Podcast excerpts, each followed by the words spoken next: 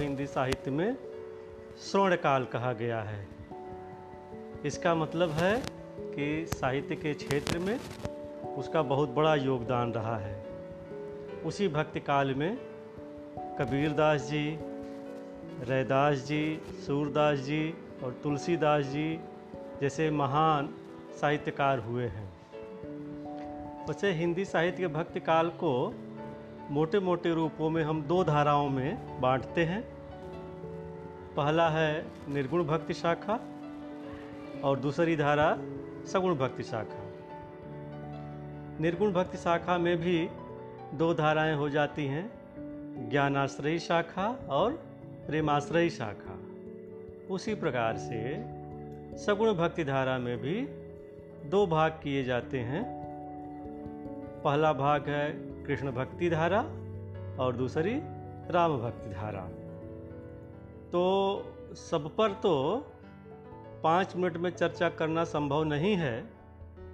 हम सिर्फ़ निर्गुण भक्त धारा की ज्ञानाश्रयी शाखा की चर्चा करते हैं, जिसमें रैदास और कबीर, दो प्रमुख कवि आते हैं। हम इनकी विशेषताओं के बारे में आपको बताते हैं। क्योंकि ज्ञानाश्रयी नाम इसीलिए पढ़ा क्योंकि इन्होंने ज्ञान को सर्वोपरि माना, ज्ञान को महत्ता दी। जैसे कबीरदास जी का एक पद है कि, संतो भाई आई ज्ञान की आंधी रे ब्रह्म की टाटी सबय उड़ानी माया रहे न बांधी रे यानी उस मध्यकाल में कर्मकांड का, अंधविश्वास का बोलबाला बड़ा ज़बरदस्त तरीके से बढ़ रहा था। इसलिए कबीरदास जी ने इससे मुक्ति के लिए, चूँकि सामंतवाद इसी को बढ़ावा देना चाहता है, इसलिए कबीरदास जी एक वैज्ञानिक दृष्टिकोण लेकर के आए, तार्किक और विवेकवादी दृष्टिकोण को लेकर के आए इसमें उन्होंने ज्ञान को सर्वसुलभ कराने की बात की कि अब ज्ञान की आंधी चल पड़ी है, अब जितनी बाधाएँ थी जितने अंधविश्वास थे, जितनी कुरीतियाँ थी सारे के सारे नष्ट हो जाएँगे। उन्होंने एक घर के छप्पर का रूपक बांधा है कि कैसे कैसे बड़ेला है, कैसे रस्सी बांधी है, कैसे बर्तन है, किस तरीके के उनके अपने क्या क्या प्रतीक हैं। सारे प्रतीक गृहस्थ के हैं। एक तो इन निर्गुण संतों ने ज्ञान को सर्वोपरि माना और दूसरा प्रेम को महत्व दिया। मैंने ज्ञान और प्रेम ये दोनों बड़ी महत्वपूर्ण चीज़ें इनके लिए हैं। क्योंकि आप ज्ञान अप्लाई करेंगे और दूसरे प्रेम। और चूँकि भक्ति में कैसे अप्लाई किया इन लोगों ने? इन, चूँकि उस समय तमाम तरह की शैव वैष्णव, शाक तरह तरह की भक्ति चल रही थी। और अंधविश्वास में लोग लोगों को फंसा रहे थे। इसलिए उन्होंने कहा कि, कबीरदास जी ने कहा कि नहीं, वह ईश्वर जो है इधर उधर ढूँढने से नहीं मिलेगा। वह काबे और कैलाश और काशी में नहीं है। वह घटघटवासी है। हर मनुष्य के शरीर में है। और आप सब जानते हैं कि आत्मा को परमात्मा का छोटा रूप माना जाता है और आत्मा हर मनुष्य के शरीर में रहती है। इसलिए यदि परमात्मा तक पहुँचना है तो जो उसकी निचली इकाई है, निचली सीढ़ी है, जिसे आत्मा कहते हैं, उस आत्मा तक पहुँचना होगा। और आत्मा तक पहुँचने के लिए क्या करना होगा कि आत्मा जहाँ रहती है यानी प्रत्येक मनुष्य के शरीर में रहती है, इसलिए प्रत्येक मनुष्य से आपको प्रेम करना पड़ेगा। जब आप उस मनुष्य से प्रेम करेंगे तो आप उसके अंदर की बातें, यानी कहते हैं ना कि इनके हम, आत्मा की बात हम जान गए तो वहीं पे फिर आपको परमात्मा का साक्षात्कार हो जाएगा।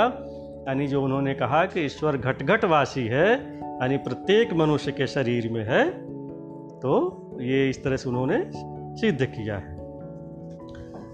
और कबीरदास जी को नारी निंदक के रूप में कुछ आलोचक कहते हैं कि जो पूरी तरह से भ्रामक और गलत है, उन्होंने कामिनी नारियों की निंदा की थी, जो जार कर्मी हैं। क्योंकि उस समय जार कर्म को बड़ा बढ़ावा मिल रहा था देवदासी प्रथा चल रही थी, वेश्यालय चल रहे थे तो ऐसी कामिनी नारियों की उन्होंने भर्सना की है और प्रतिभता नारी की प्रशंसा की है। तो इस तरह से दो तरह की नारियाँ इनके यहाँ मिलती हैं और जो एक अंग ही है, कामी नर का अंग। उनके यहाँ एक शीर्षक से कामी नर कवंग जो इस तरह से जारिणी स्त्रियाँ और जार पुरुष हैं, उन दोनों की भर्सना करते हैं, दोनों के खिलाफ बात करते हैं और पतिव्रता नारी की खूब प्रशंसा की है उन्होंने। और एक विशेषता और है कि दस अवतारों को छोड़ करके जो हिंदू मैथोलॉजी में दस अवतार माने जाते हैं। दस अवतारों को छोड़ करके वो सबसे प्रेम करने की बात करते हैं। तो और सारे अवतारों का खंडन भी उन्होंने किया है। पुनर्जन्म का खंडन किया है। जो कर्म की थियरी है कर्म फल है, इसे गीता का या जो वैदिक दर्शन है, जैन भी, बौद्ध भी ये चीज़ कहते हैं। पूर्व जन्म पुनर्जन्म की बात करते हैं, उसको इन्होंने खारिज किया। इन्होंने कहा कि कोई पूर्व जन्म नहीं होता, कोई पुनर्जन्म नहीं होता। इसलिए पूर्व जन्म के स्थान पर इन्होंने अपने पूर्वजों के सम्मान की बात की और पुनर्जन्म के स्थान पर जो संतान है, उनके लालन पालन की बात की। इस तरह और स्त्री पुरुष समानता के पक्षधर ये लोग थे। सारे संत। और ब्रह्मचर्य को स्थान न देकर के इन्होंने अपने साहित्य में सदाचारी को महत्व दिया, सन्यास की जगह गृहस्थ को महत्व दिया, विधवा पुनर्विवाह के पक्षधर रहे, तलाक और पुनर्विवाह के पक्षधर रहे, श्रम की महत्ता पर ज़ोर दिया, बड़ा श्रम व्यवस्था का विरोध किया, जन्म से सबको बराबरी की बात की। तो इस तरह से इसीलिए संत काव्य धारा के खास तौर से जो निर्गुण परंपरा है, उसे रामविलास शर्मा जी कहते हैं कि ये पुनर्जागरण का काल था। इसको नवजागरण काल कहते हैं। कितने सेकंड का? ऊपर हो